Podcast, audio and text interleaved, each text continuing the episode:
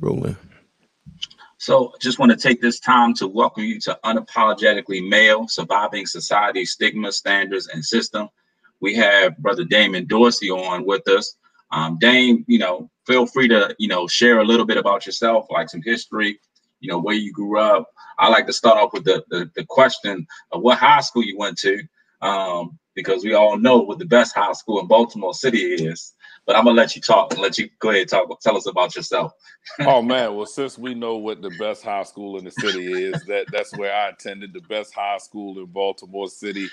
Uh, it even has Baltimore in the name, Baltimore Polytechnic Institute, uh, located at the great 1400 West Cold Spring Lane. Uh, no, so that, that's my high school is Poly. I'm I'm born and raised in Baltimore. I'm I'm everything Baltimore, Northeast Baltimore, uh, 1656 Northbourne Road. Uh, that's where I grew mm-hmm. up first 16 and a half years of my life. Uh, so again, I, am I'm, I'm everything Baltimore. Went to all Baltimore schools. Uh, Roland Park, uh, caught the 44, the 33, the eight. Uh, my, my first beeper was from uh, Discount City. So,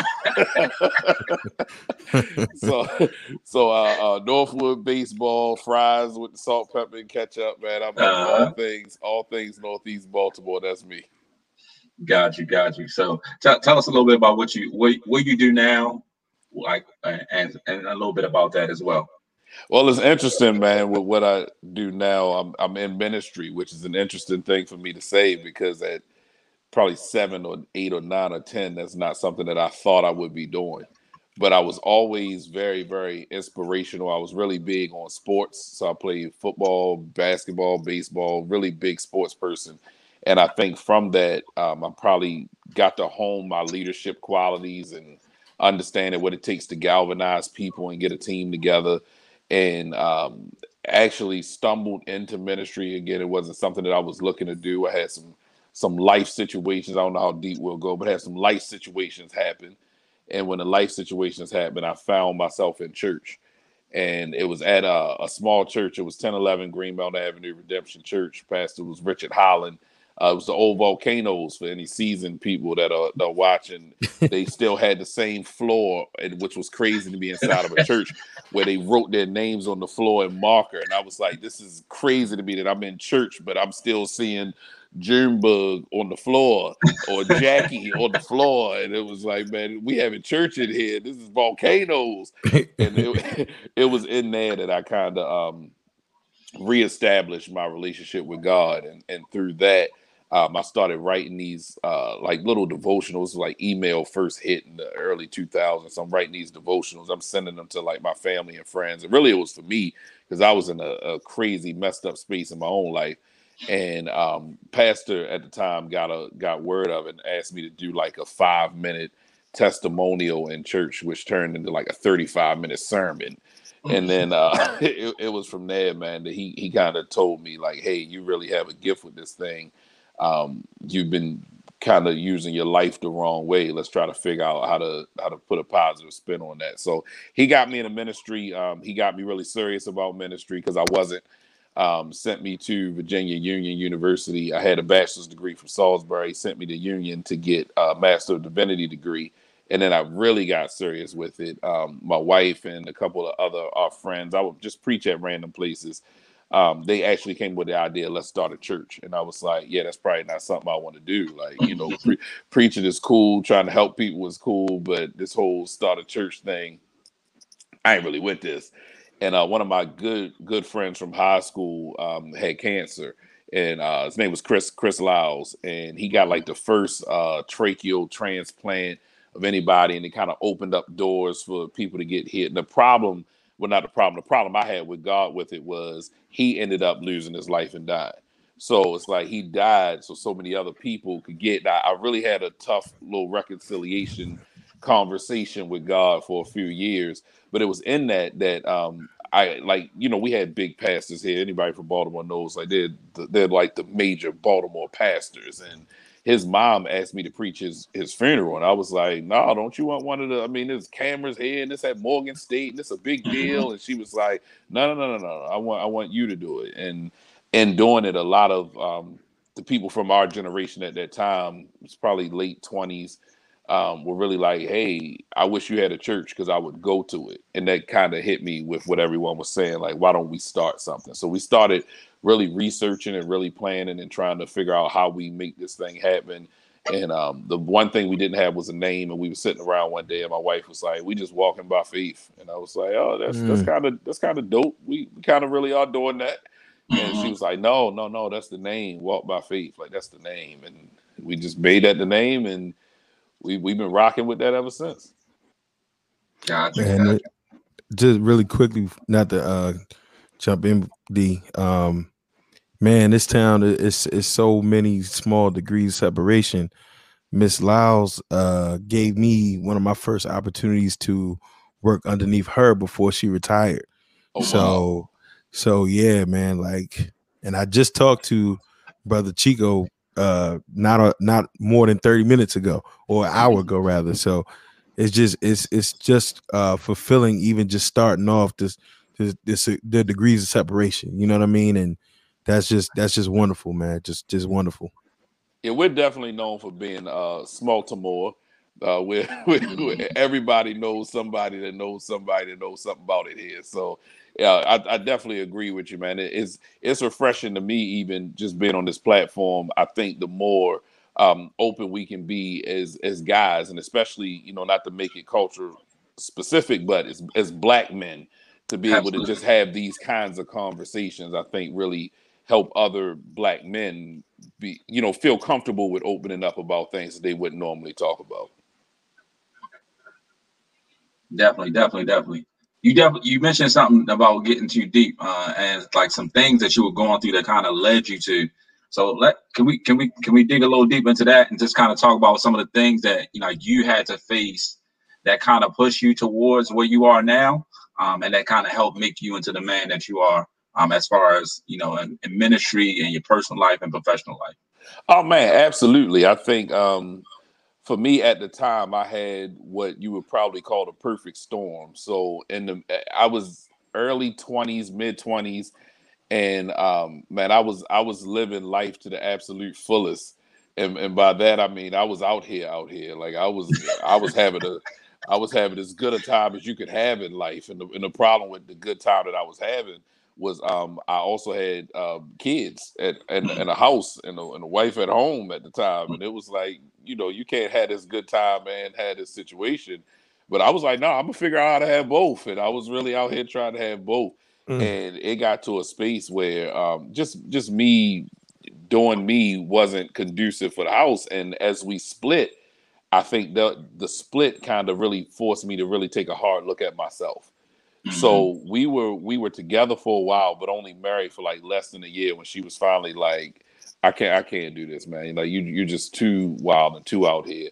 And the split was more for me, um, that's why I said the, the deepness of it, like in learning myself and going through my own therapy and figuring me out first, was a lot of me understanding that I had failed in a thing and I wasn't used to failing in a thing. Everything with me mm-hmm. was sports. It was always winning and losing. So getting a divorce a year in was was losing, and I don't lose. So a lot of me wanting to stay in that situation was we just can't look bad in front of other people. Like I don't want mm-hmm. us to lose, even though we recognize that you're a great person. Somewhere in me, there's probably a great guy, but we just aren't compatible for each other. And instead of me looking at it like that at that time, I looked at it like, oh no, no, no, no, we don't lose.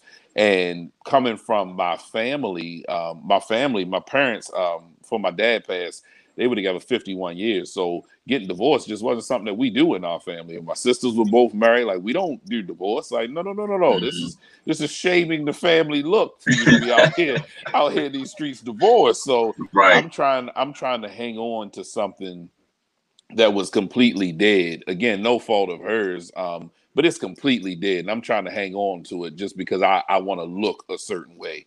And right. I think um, the ending up at that church was my sister was saying, Hey, you know, just get to a church. And I didn't want to go to my family church because that was a smaller church and everybody knew everybody and everybody already knew my situation anyway. So I felt like walking in the door, I was already judged there anyway. Mm-hmm. So I went to this space where nobody knew who I was and I thought I would be able to just kind of sit and blend in. And again, life has a way of doing what life does. I think you can run from what you're supposed to be doing in life. You can run from your purpose as much as you want and as long as you want, but it'll eventually find you and hopefully overtake you. And that's what happened to me. I, I thought I was running away from it and actually ran into it trying to run away from it. Mm-hmm. You you spoke on on you know uh, going through a divorce and and I myself done the same thing. Um, speak to the mental toll and I mean you talked about losing. I mean you you know not wanting to lose. You went to Poly. I don't I don't know that Poly did a whole lot of winning. You know, Definitely didn't do a whole lot of winning. you know I, I don't know. I wasn't here, but you know, um, You, you, right on your assessment. Yeah, you know, I just I'm just going with what I heard, you know, what I heard. But uh, you know, but but you know, you had that mentality, and I, I totally understand it from that point. And then there was the shame and and you know, I mean, let's just be honest, you know, not speaking to your uh, perspective or your situation, but many other brothers, if divorce comes up or divorce happens, is automatically on the brother Mm. um which it could rightfully so i don't know but you know what speak to the other mental aspects of that time for you and having to really get over that and battle it and and where your faith came in Mm. So let's let's attack the first one first. Um, in my years, Poly was used to winning. So let, let's attack the first ones first. Um, man, my, my yeah, my my '98 and '99 football years, we we went to states both years. Um, unfortunately, Did, y- did y'all win? Is the No, look, look, hey, hey, let's talk about what we're talking about. We only talk about win- rings is the only thing that counts.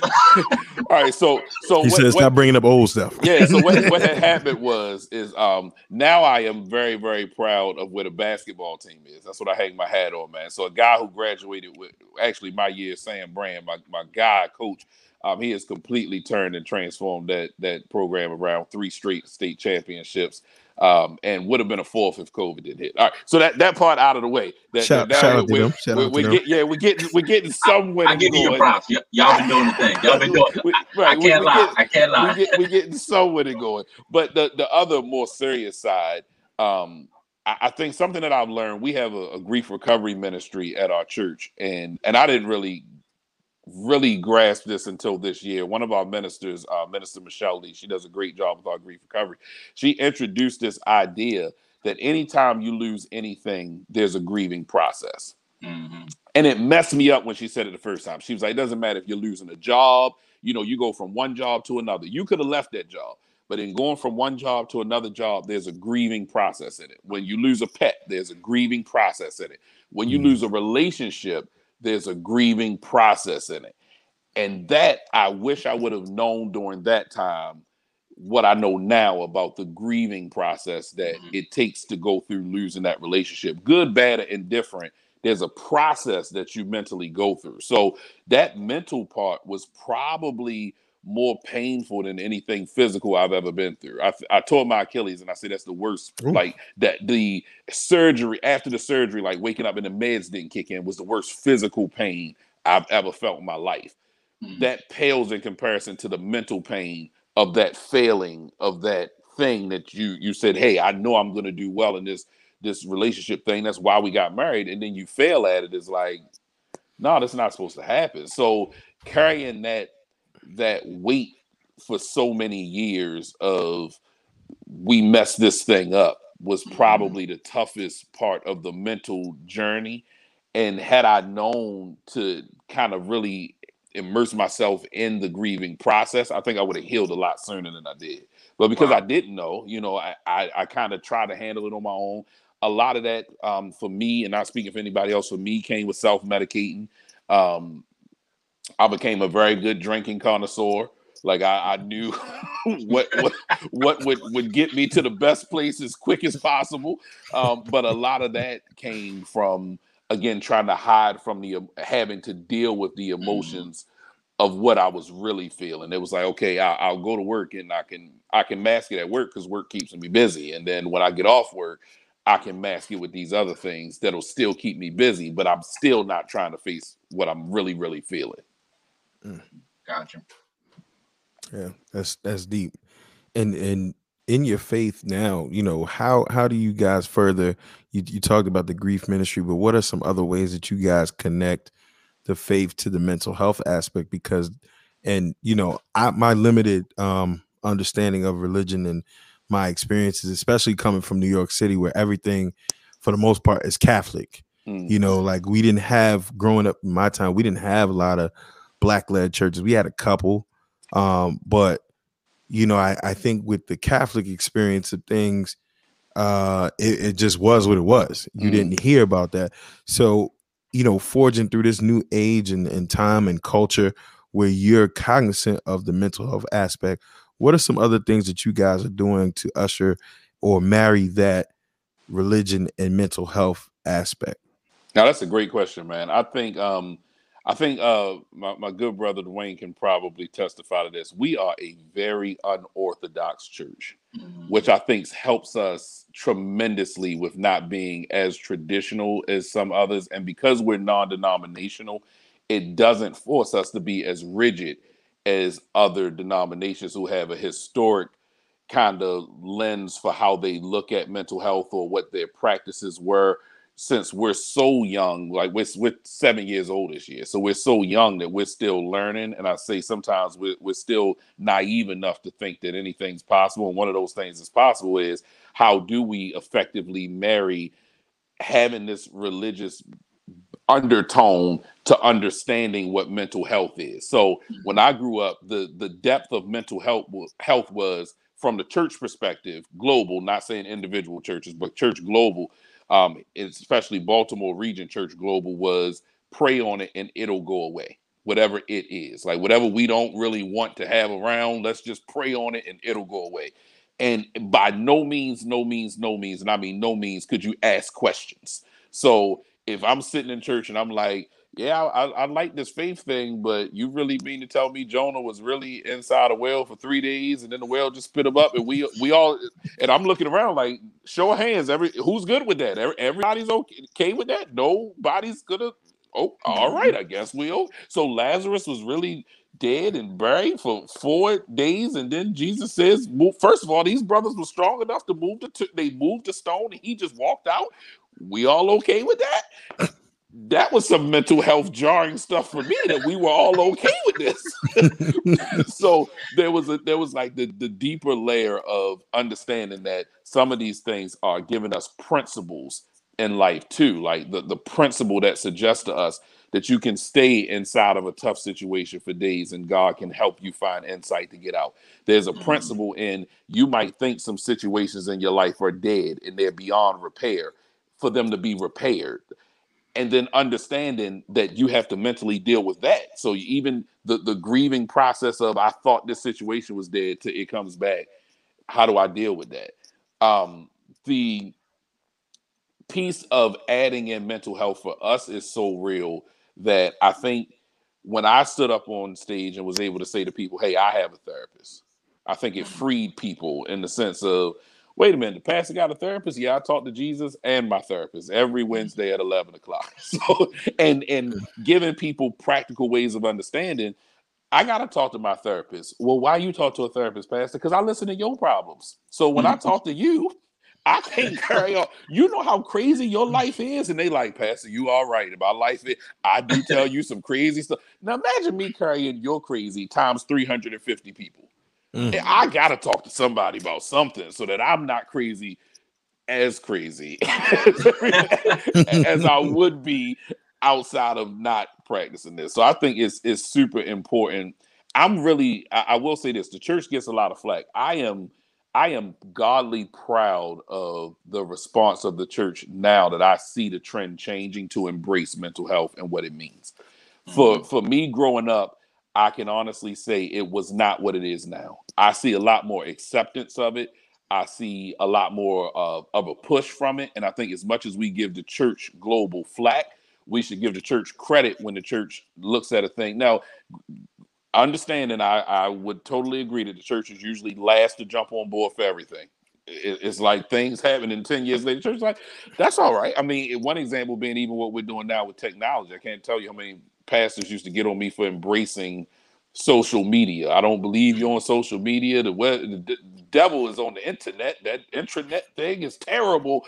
And then and then COVID happens, and it's like mm. follow me on Twitter at because you were forced to. When if we were more open to it sooner and using it for positivity sooner, we would have been in a much better place as a as the church at large. Yeah, are are you seeing? It's almost like when when I heard you talking about it, it's almost like uh how the mafia. Uh, you saw the the movies and the TV shows with the mafia and how the bosses are going to see the therapist and how taboo it was.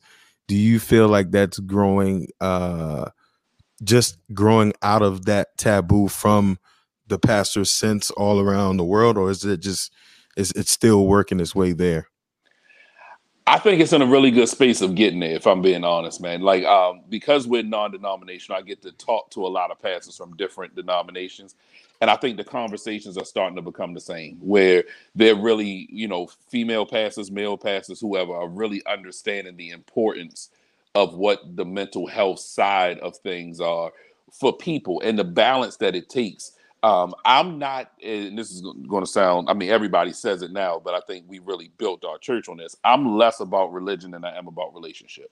So I'm so big on the relationship aspect with God. One, so I, I, look at it for me. It's always been this thing of what the cross represents for me, not for you know speaking for any other pastor, but for me, uh, the vertical side of it being my relationship with God, and then the horizontal side being my relationship with people and I can be as vertical as I am as I want to be. But if I struggle with this horizontal piece and I'm not mm. helping to complete what the cross means for me, and I think what therapists do is they help us in a way to deal with ourselves so that we can be better horizontally. Because the mm. vertical piece is strictly us with God, but this horizontal piece, sometimes we need some help. There's so many.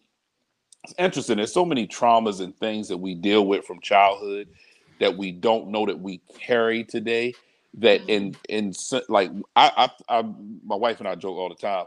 I thought our therapist wasn't the greatest at first. I was like, I, this isn't working for me. We just talking about stuff. She just we just shooting the breeze. I'm not really feeling this. And it was one day, one conversation where she pulled something from probably like our first session, like, so since childhood you've been struggling with, and I was like, why do you know that? About it. and it was like in that moment, I was like, oh no, no, no. She's earned all of her coins. Like she's pretty she, oh, you you you're pretty good at this thing. And right. I think that ability of them to be able to listen to us where in our normal hustle and bustle of life, especially for for guys who don't want to talk about this, mm-hmm. we're so used to fixing things mm-hmm. that we've kind of self-medicated on fixing ourselves. So there, there are holes and blind spots and areas that we could be so much better in if we would sit down and talk to somebody who could say, Have you ever considered that when those things happen, you respond like this? And we've never thought about it because we've never been forced to sit down long enough because we're always on the move with how to fix or get to the next thing. Definitely. Definitely. Speaking of that, so, so at what point did like they click to say I need a therapist? Like what what what like what point in life that you're like, all right, I need somebody to talk to? Like what was that kind of breaking point for you? For me, it was um, my dad passing. So my dad passed um, September, and I think that was the point for me where I was like, uh, just understanding, you know, generations change. You know, the way that we mm-hmm. parent is a lot different than the way that we were parented right? And I thought for the longest time that my dad did an awful job parenting me, right? Like, this is me mm-hmm. being, I was like, man, we, we just didn't have the greatest relationship. And when he was getting sick and like on the verge of passing, of course, you you think about a lot of things. and There's so many things that I wished I could have done different, conversations that I wished I could have had with him. And what I was starting to, to kind of realize on my own, I was like, man, I really got to talk to somebody who who can help me through this is I was like, maybe he didn't know how to love the way that I needed to be loved because he was loved in a different way. So the way that he was parented was you again, same kind of you don't ask any questions. Um, children are seen and not heard. like that Speak kind spoken of, to.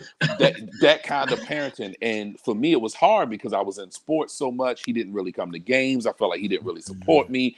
Um, whatever I did, it was always uh, Joe's kid did it better. Didn't matter what it was. And even mm as I got older and got into ministry, it would be, you know, um, we would come back to my mom's on Sundays for Sunday dinner, and, and, somebody would say, you know, oh, my mother would say, oh, you preached a good sermon today. He'd be like, well, my pastor preached a better sermon. It was always like somebody mm. did the mm. thing better than me, right? Mm. And then, and and finally sitting down with somebody to understand what the push was, and then talking about him and his and how he was. It was always his way of trying to push me to go harder, to be better. So it was mm. it was his thing of never letting me settle, like yeah, you think you're good, but there's another level to good. Like be better than good. But that's right. how he was parented. And it, while it didn't really connect for me when he was alive, I think having that conversation with the therapist and getting to that space of understanding, man, reading things that he he might have given me years ago or finding things later, like you know, in that in those moments, it was like, oh, maybe I was looking at this wrong. And I only really got to that place through I got to figure this out. And there was nobody around me that could help me figure that out. My mom couldn't help me. My wife couldn't help me. My mm-hmm. kids couldn't help me. I really needed an outside person. And I reached out and was like, let me try this and see what happens. And it, and it ended up being a, a, a great blessing to me. Gotcha. Now, how, how do you see that? How do you see that impacting your relationship with your kids? Oh man, it was almost like it went to a greater level instantly as soon mm. as I, I I got that like got off of that session, it helped me in the way of I thought I was doing a really great job with them. And I I mean even now I still think I was. I think I was I think, you know, the one thing that that so let me backtrack a little bit. I think for most people you you either do the same thing as your parents or the complete opposite. Very rarely do I find people who are in the middle. So if like growing up your parents were really really loving and that's who you and you love that, so that's who you become or your parents were really absent. So you're like I'm going to be extra there. And that was me. I felt like my dad didn't give me the emotional support. He was a mm-hmm. great provider. Um, we we never missed a meal. Uh, the lights were on every day but the emotional side I didn't get. There were no I love yous, there were no hugs. So I, I felt like for me, I'm gonna be different with my kids. I'm gonna make sure they know I love them. I'm gonna make sure, you know, they playing a game, I'm there. I'm I'm cutting work off so that I can get to your game.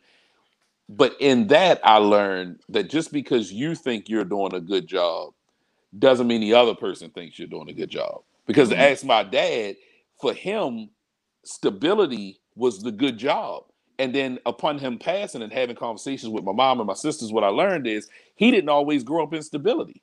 So for him, he mm-hmm. went a step beyond what he got. So he didn't get stable household every day. I come home, there's food, the lights are always on. We know we got a place to stay. So him providing that for us was, I'm killing it.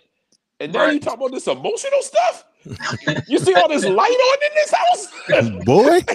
You see all this food that you can eat, like be happy. For, right. So for him, it was like, I wish I could have got to eat this much food. I wish we had this much light. Mm-hmm. And you complaining because I ain't hug you?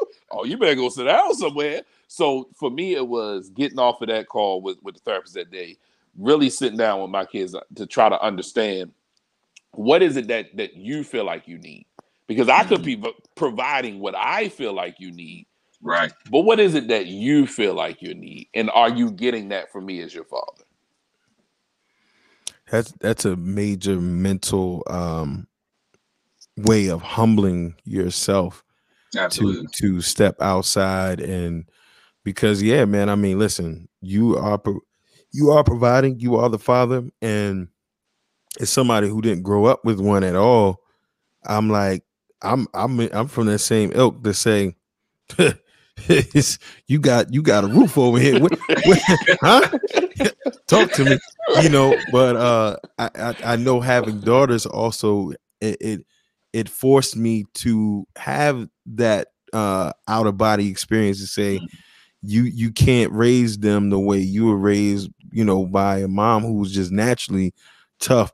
Um, so I, I just think that's that's a beautiful thing that you were able to just mentally say, you know what, I am killing it, but let me see how I can do better. You know.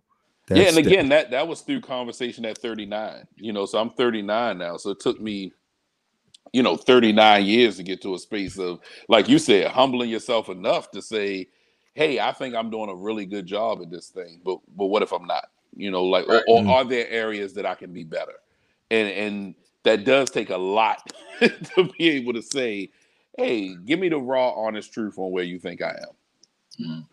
So uh, you know, I'm a, I'm a, I'm a, you know, say you're not the only one because I just had to learn that lesson probably last year myself. Mm. Just kind of how to learn how to parent my children different than the way I was parented, um, and it, even to the point where you know I'm sitting down having conversations with them like, hey, you know, what do you want me to do better? And, uh, and one of uh, one of my children, I'm not going. I'm not going to say which one. He was like, "I need you to stop yelling so much." but it, but see, even with that though, man, isn't that crazy? How for us, we didn't get. I didn't. We didn't get that opportunity to. Oh, absolutely not. and, and, absolutely and, and, and for our kids to trust us enough to to feel confident enough to say you yell too much. Right. What? I think if I would have said I uh my dad, hey, what what could I do better? You yell too much. our, our immediate next stop would have been the dentist so that they could replace all of our frontal work because pretty, pretty much pretty much there's no way i would have had teeth after that so i mean that, i think that comes with just kind of evolving and just kind of and me and i had to learn to process some hurt from my childhood um to be able to get to that point where all right I need to have discussions with them so they don't feel the way I felt growing up. And and like how you said, I you know you got to check. Like I check in with them now. At this point, I'm checking in with you at least once a month. Like, hey, how you feeling? What's going on? How you feeling? You know, how we doing? You know, I'm I'm working on. Listen, I'm like I'm working on not yelling at y'all much. So I need y'all to work on follow direction more. you know, we gotta give and take. You know, and and and that compromise, we never really we, we were never ever mm. get that type of kind of conversation or discussion without parents because it's like, you know, listen, I fed you, I clothed you, I only got to do the bare minimum. and I and I dare you call CPS. Right. so what's that? you know, it, it, it's um it's funny, Dame. You brought up something in in being one way or all the way the other. And one thing I had to realize, you know, my oldest is 12 and the next is 10 and 6. Um, and they're all different personalities. And I had to realize that, you know, um, while a lot of the things that we experience growing up, I'm also of the understanding of everything isn't bad per se either. You know, um, to where we we because I, I had that that realization to myself to say, you know, Ma, you was you was kind of crazy, you was a little hard, but now, you know, as a parent, um, I, I may take or or still find myself doing some of those mental things and raising the kids the same way, but checking myself to have a little balance because you know, just to be honest, man, while we while we have to be different parents in this generation, the world is different as well. Mm, and I always tell my kids, man, y'all wouldn't have made it, mm. you know, when we was growing up you know so uh no, it, and you, you yeah. are so right. We had that exact conversation today. I was taking them to uh, practice today, and I was listening to a Shannon Sharpe interview with uh, the uh, the All the Smoke podcast, and he was talking about you know how he had to they killed rabbits and that's what they ate. And I'm telling you know with casual conversation, I'm telling my daughters, and they're looking at me like, what? And he said something in that interview. He said he worked as hard as he did because he knew his kids could never survive the type of life that he had to survive. Mm. And I and I was saying to them, I feel the same way about you guys. Like y'all y'all would not work as hard as I had to work. Like just getting a ride to practice stuff. We caught the light rail or the bus. Like so even just getting dropped off and picked up from everywhere is different mm-hmm. than what I experienced. So to your point of you know having that balance it is incumbent upon us too to make sure that we do kind of instill find ways to instill that work ethic and how we especially more so with like the boys like with my sons. How do we how do i give you that that same thing without putting you in a bad space? Mm-hmm. mm. absolutely. Yeah. Definitely definitely mental balance. Definitely. Well you had anything else on uh, just you know, um, you know, of course, we talk about mental health awareness, and you know, you talked about um, what you do. But is there any other support system or any other things that you help do for self care? Because self care is important for us as African American men, and many times we will run ourselves ragged, you know, trying to make sure that we are providing for our family, but at the end of the day, we are shortchanging ourselves. So, what are some things that you kind of do that kind of help um, you deal with the stresses of life of being a husband, being a dad, being a pastor, being a community leader? Like what what helps you kind of maintain that balance besides therapy? Man, well, let me start with how terrible I am at it. Okay. So, so to to be um, that's honest. be- That's honest. Man, I am terrible at it. So one of my my biggest homework assignments from therapy is um, she's dwindled it down from an hour to five minutes. Is to take five minutes a day for myself.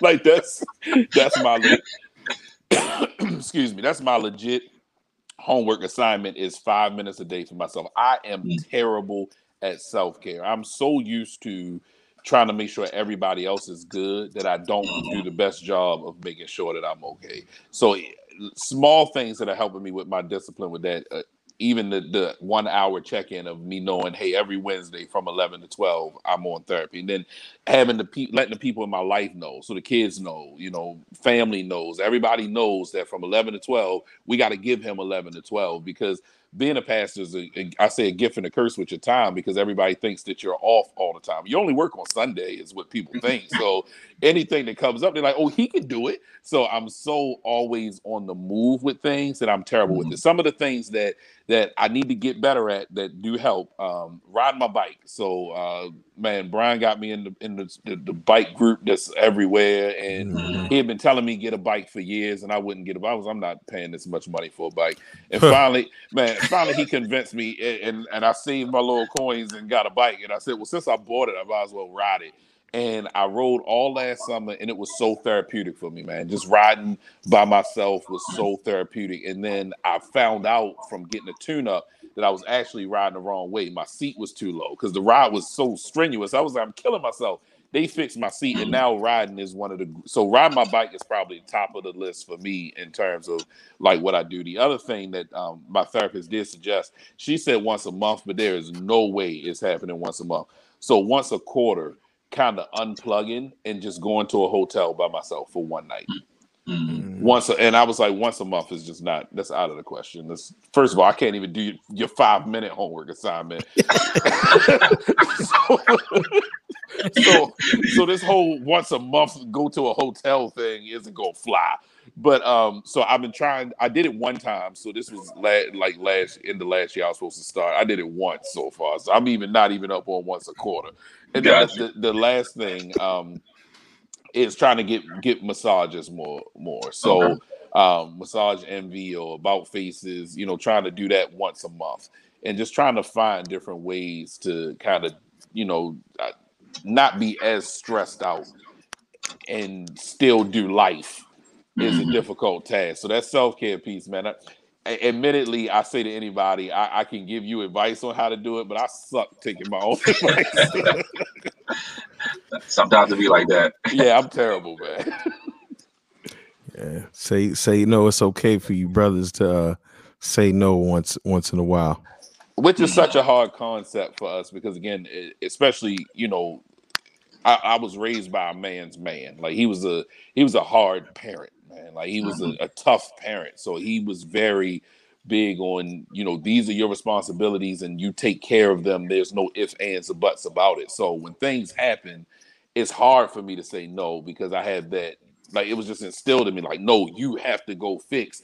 And I'm learning. Uh, my, my cousin said something to me years ago, man, and it, it blessed me, and, and I'm trying to follow it more now. Somebody called me while we were out together, and it was like I knew it was a dire emergency because they kept calling, but the person always needed something. And he took my phone and he was like, Bro, don't answer it.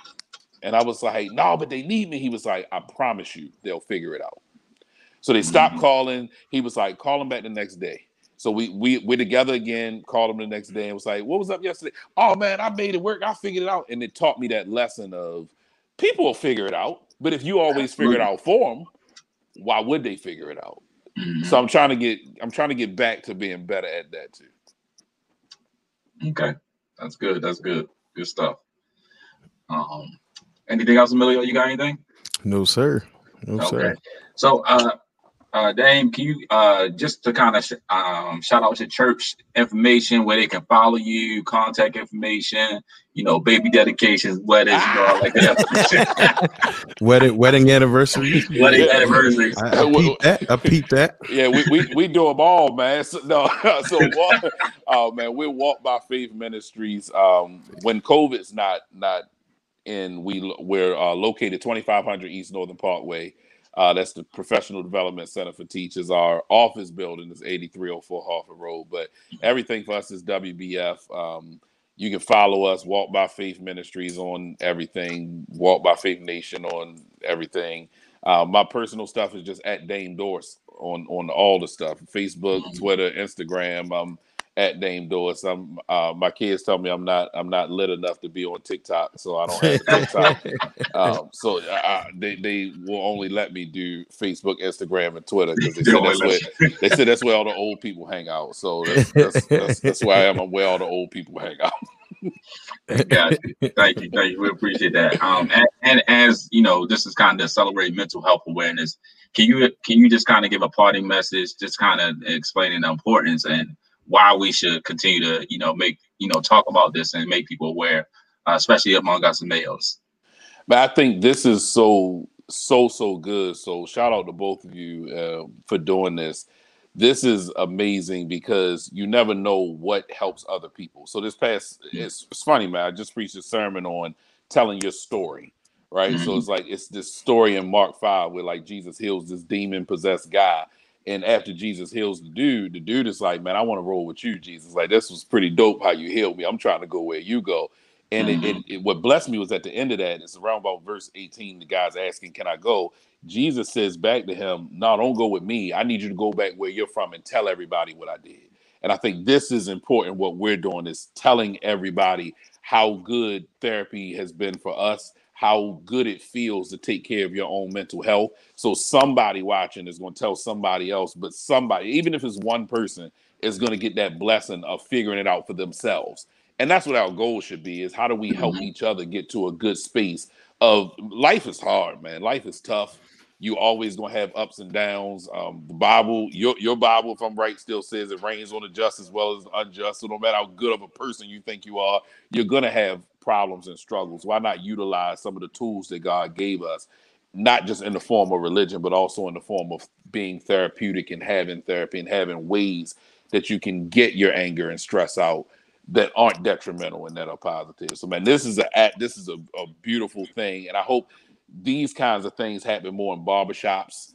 Uh, mm-hmm. Just just dudes sitting around talking and being able to be like I love what it what my friends have become, even our, our circle. Like we um man bless god we we uh we, we get together and we we have uh beverages right so you have your beverages and when you're together with your beverages uh, man, the conversation just flows so well in terms of just just guys being able to open up to other guys and not feeling terrible about what you're saying, not feeling judged about what you're saying, but really talking to people who want the best for you. Like they really want you to be a better guy when you get up and leave out of there. So that that helps a lot, man. So I'm I'm loving where I think black culture is going in terms of black males finally finally i say finally man I, finally being able to be vulnerable and it be okay Mm-hmm.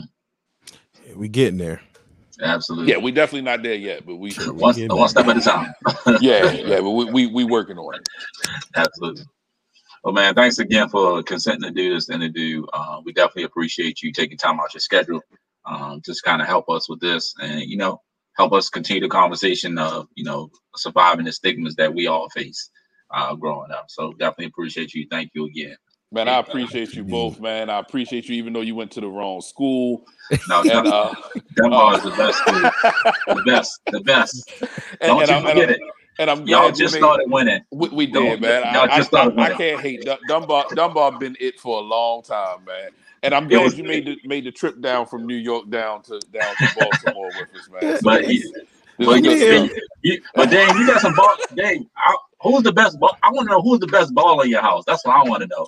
Cause Dave oh, got man. some ballers in his house. Man, if I'm if I'm so man, I, I love all four of them. I think they all do something different, right? So the oldest is he'll be 22 in July. He's probably the uh, he's the Swiss Army knife. Like he has so much energy. He never gets tired. He's always doing. So he's like six, six, four, six, five, but he's always doing something. Uh, the next one, he's 20, he'll be 21 in August. He's at Chicago State right now. Mm. Um, he's probably the, the best defender in the house. He's probably the best defender in the house. He won, so he went to St. Francis. He won uh, Catholic League Defensive Player of the Year two years in a row. So he's he's hands down the best defender in the house. The next one, my, my daughter, she's a junior at St. Francis now. She's uh, unequivocally the best shooter in the house. Like she is a knockdown shooter. She is the best shooter in the house. Uh, then the youngest is the point guard of the family. She's in. She's a sophomore at St. Francis. Um, she probably has the best all around game in the house. Like, okay. just I mean, ridiculous handles. Uh, I don't even know where she got them from because I don't possess any of them. Uh, but if, if I were to, to, to be completely honest, I would say I'm probably the best overall player in the house. Like just oh, I knew I knew it was coming. I knew it was coming. I knew it was coming. I knew it. I knew it was coming. I knew it. I was waiting. I was waiting. He said it pretty good. He's like, yeah, man, I'm, I'm probably the best. You know, qualities. no, you know, uh, no, no, not to take nothing away from them. You know, nothing away from them, but uh, no, to, to be honest, man, I'm probably last in the house at this point, which is which is probably the proudest thing that I get to say. I, I, can mm-hmm. remember points where each of them passed me, and that's when I was like, okay, you really, you you really working. Like you you yeah, it's it's nothing I can do with any of the four of them now. Shout out to St. Francis and uh brother Miles uh oh, running oh, yeah, that, running the, the athletics over there yeah, and, and just the growth that that program is is uh you know underwent and continue to have. Shout out to them, man. You know they they making people mad out here. So and he's one of the um he he's one of the the reasons my son went to college for free, man. So I, am always indebted to him. I, I absolutely love.